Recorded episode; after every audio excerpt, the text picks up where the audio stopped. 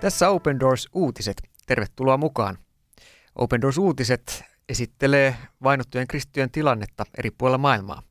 Open Doors-järjestö palvelee kansainvälisesti vainottuja kristittyjä yli 60 kohdemaassa ja tässä uutiskatsauksessa valotamme hiukan viimeaikaisia tapahtumia maailmassa. Tiesitkö sinä, että kristityt ovat maailman suurin vainottu uskonnollinen ihmisryhmä? Minä olen Miika Auvinen, tervetuloa mukaan. Ensimmäiseksi menemme Pakistaniin. Pakistanin korkein oikeus otti Asia Bibin valituksen vihdoin käsittelyyn, mutta päätös uhkaa jälleen venyä. Pakistanin korkein oikeus nimittäin on vihdoin ottanut käsittelyynsä Asia Bibin, viiden lapsen äidin, tekemän valituksen. Asia Bibi sai kuoleman tuomion jo vuonna 2010 Pakistanissa voimassa olevan jumalapilkkalain perusteella. Korkein oikeus ei ole vielä julkistanut päätöstään valituksen suhteen, vaan ilmoitti pidättäytyvänsä päätöksen julkaisemisesta usean päivän tai jopa viikkojen ajaksi. Asha Bibi on ollut vangittuna kahdeksan vuotta. Hän sai kuoleman tuomion Jumalan pilkasta vuonna 2010. Häntä syytettiin profeetta Muhammedia halventavien kommenttien esittämisestä musliminaisen kanssa käydyn riidan yhteydessä. Bibin asianaja Saif ul Maluk kertoo, että Bibillä on hyvät mahdollisuudet tulla vapautetuksi, koska tapauksen laillisuuspohja on heikko. Pakistanilaiskristityt pelkäävät kuitenkin, että vaikka Asia Bibi voitaisiinkin vapauttaa ja voittaisi valituskäsittelyn, häntä uhkaa joukko väkivalta, sillä monen pakistanilaisen mielestä hänen pitäisi kuolla. Bibin perhe saa jatkuvasti tappouhkauksia, minkä takia he ovat joutuneet muuttamaan usein kuluneiden vuosien aikana. Kaksi poliitikkoa murhattiin Pakistanissa vuonna 2011, koska he olivat tukeneet Bibiä ja pyrkineet edistämään hänen tapauksensa oikeudenmukaista käsittelyä Pakistanin oikeusistuimissa.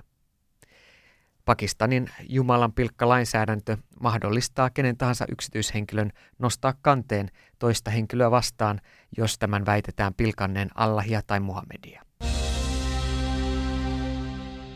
Sitten siirrymme Pohjois-Afrikkaan. Siellä perhe on syytettynä lainausmerkeissä käännyttämisestä Algeriassa. Viisi algerialaiskristittyä, joista kolme on saman perheen jäseniä, joutuu oikeuteen 8. päivä marraskuuta tänä vuonna. Voirassa Koillis Algeriassa pidettävässä oikeudenkäynnissä syytetään neljää heistä muslimin yllyttämisestä uskonnon vaihtamiseen ja uskonnon harjoittamisesta luvattomassa paikassa. Yhtä syytetyistä, Idr Hamdadia, syytetään kristillisen materiaalin luvattomasta maahantuonnista. Kristityksi kääntyneen miehen vaimo nosti syytteen kristittyä perhettä ja miestään vastaan. Vaimon mukaan hänen miehensä ja toinen kristitty perhe yrittivät painostaa häntä kääntymään kristityksi. Hamdadin tapaus oli jo aiemmin oikeudessa, mutta yleinen syyttäjä valitti oikeuden vapauttavasta päätöksestä.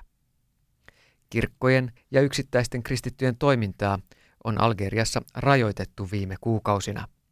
Kristittyjen edunvalvontaryhmä Middle East Concern pelkää, että nämä ovat merkkejä laajemmasta suunnitelmallisesta kirkkojen vastaisesta toiminnasta Algeriassa. YK on ihmisoikeusneuvosto on vaatinut Algerian hallitusta lopettamaan kristityn vähemmistön ahdistelun. Algeria onkin siellä 42 Open Doorsin World Watch-listalla, johon on lueteltu ne 50 maata, joissa on vaikeinta tällä hetkellä elää kristittynä. Noin 41 miljoonan asukkaan Algeriassa vain 68 000 ihmistä arvioidaan olevan kristittyjä tällä hetkellä. Valtaosin islamilaisessa Algeriassa valtio rajoittaa tiukasti kristillisen materiaalin maahantuontia, jakamista sekä kristittyjen kokoontumisia.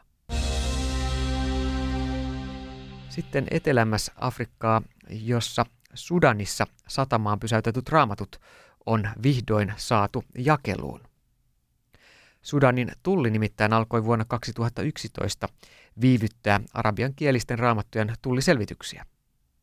Viime vuonna eräs Sudanin kirkon johtajista kertoi uutistoimisto World Watch Monitorille, että maahan ei oltu saatu lainkaan uusia raamattuja vuoden 2013 jälkeen. Maahan lähetetyt raamatut seisoivat sataman kuljetuskonteissa samaan aikaan, kun yli kaksi miljoonaa kristittyä oli vailla raamattua ja kristillistä opetusmateriaalia. Nyt raamatut on viimein vapautettu vuosien vetoomusten jälkeen. Samaan aikaan 19 kirkkoa sai takavarikoidun omaisuutensa takaisin Sudanissa. Sudanin presidentti Omar al-Bashir sanoi ottavansa käyttöön täysin islamilaisen perustuslain, kun kristitty enemmistöinen etelä oli äänestänyt itsenäistymisen puolesta. Ulkomaiset lähetystyöntekijät karkoitettiin nykyisestä Sudanista. Kirkkoja on purettu tai otettu valtion omistukseen ja useita kirkon johtajia on vainottu sekä pidätetty.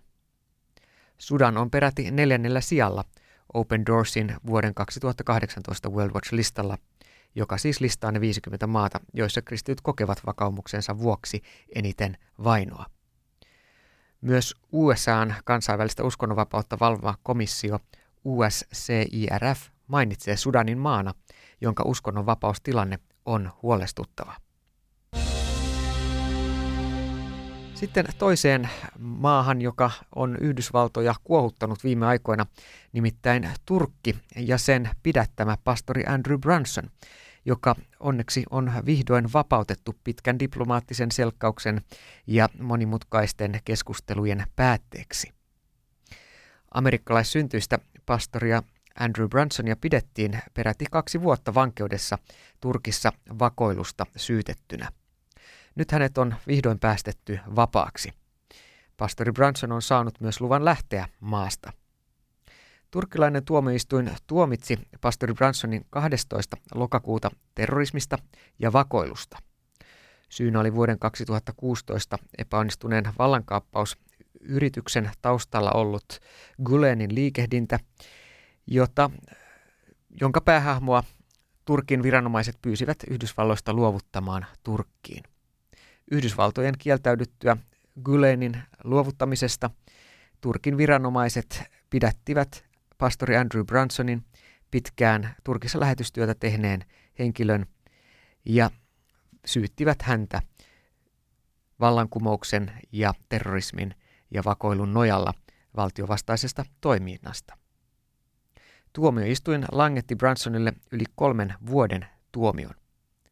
Pastori kuitenkin vapautettiin etuajassa hyvän käytöksen ja pitkän pidätysajan vuoksi. Open Doorskin on uutisoinut pastori Bransonin tilanteesta säännöllisesti ja pyytänyt rukoustukea hänelle kuten monille muille vangituille kristityille ympäri maailmaa viime kuukausien aikana. Sitten hyviä uutisia Irakista, jossa sinänsä kristittyjen tilanne ja kristittyjen väestön osuus on viime vuosina pienentynyt huomattavasti verrattuna takavuosiin. Vielä 1990-luvulla Irakissa peräti 1,5 miljoonaa kristittyä asui osana irakilaista väestöpohjaa. Heitä pidettiin monesti yhteiskunnan vakauden takaajina ja heidän kokemansa vaino on johtanut viime vuosina siihen, että yhä useampi irakilainen kristitty on joutunut pakenemaan maasta. Tällä hetkellä Irakissa arvioidaan olevan vain vajaa 200 000 kristillisen vakaumuksen omaavaa irakilaista. Kuitenkin osa kristityistä on nyt palannut Niiniven tasangolle kotikaupunkeihinsa. Tämä on hyvä uutinen, sillä vuonna 2014 yli 40 000 kristittyä Niiniven tasangoilla pelkästään joutui pakenemaan kodeistaan, kun ISIS-joukot vyöryivät alueelle. Nyt osa heistä on päässyt vihdoin palaamaan koteihinsa, tosin hyvin vaikeissa tilanteissa, kuten Irakin paavi Nunkio tilannetta kuvaa. Eräs toinen kansainvälinen tal- tarkkailija Alberto Ortegna toteaa, vielä on paljon jälleen rakennettavaa. Talot vaurioituivat, paloivat ja tuhoutuivat. Nyt kuitenkin lähes puolet paineista on päässyt alueelle palaamaan koteihinsa. Tämä on äärimmäisen rohkaisevaa. Voit lukea lisää tästä ja monista muista näistä uutisaiheista Open Doorsin nettisivuilta osoitteesta opendoors.fi. Open Doors palvelee vainottuja kristittyjä siellä, missä he ovat kaikkein ahtaimmalla, toimittajan raamattuja, seurakuntien johtajille opetusta, tukea, rohkaisua ja tarjoten seurakunnille ja vainotuille sekä eri tavoin vainoa kokeneiden perheille tai väkivaltaa kokeneille traumaterapiaa, tukea ja kansainvälistä rohkaisua eri puolilta maailmaa tulevien korttien ja tervehdysten muodossa. Voit myös osaltasi tukea Open Doorsin työtä opendoors.fi-sivuston kautta. Muista tilata myös ilmainen Open Doors-lehti. Siinä mainostetaan muun muassa tulevaa IDOP-tapahtumaa, jonka Open Doors on järjestämässä Helsingissä yhdessä Marttyrien ääni järjestön kanssa. Kansainvälinen IDOP-tapahtuma International Day of Prayer, kansainvälinen rukouspäivä vainottujen kristittyjen hyväksi, järjestetään jälleen Helsingissä 4. päivä marraskuuta kello 17 Helsingin vanhassa kirkossa. Tilaisuudessa ovat puhumassa vainottuja kristittyjä eri maista sekä vastikään Martturi äänijärjestön uutena toiminnanjohtajana aloittanut Hannu Lahtinen.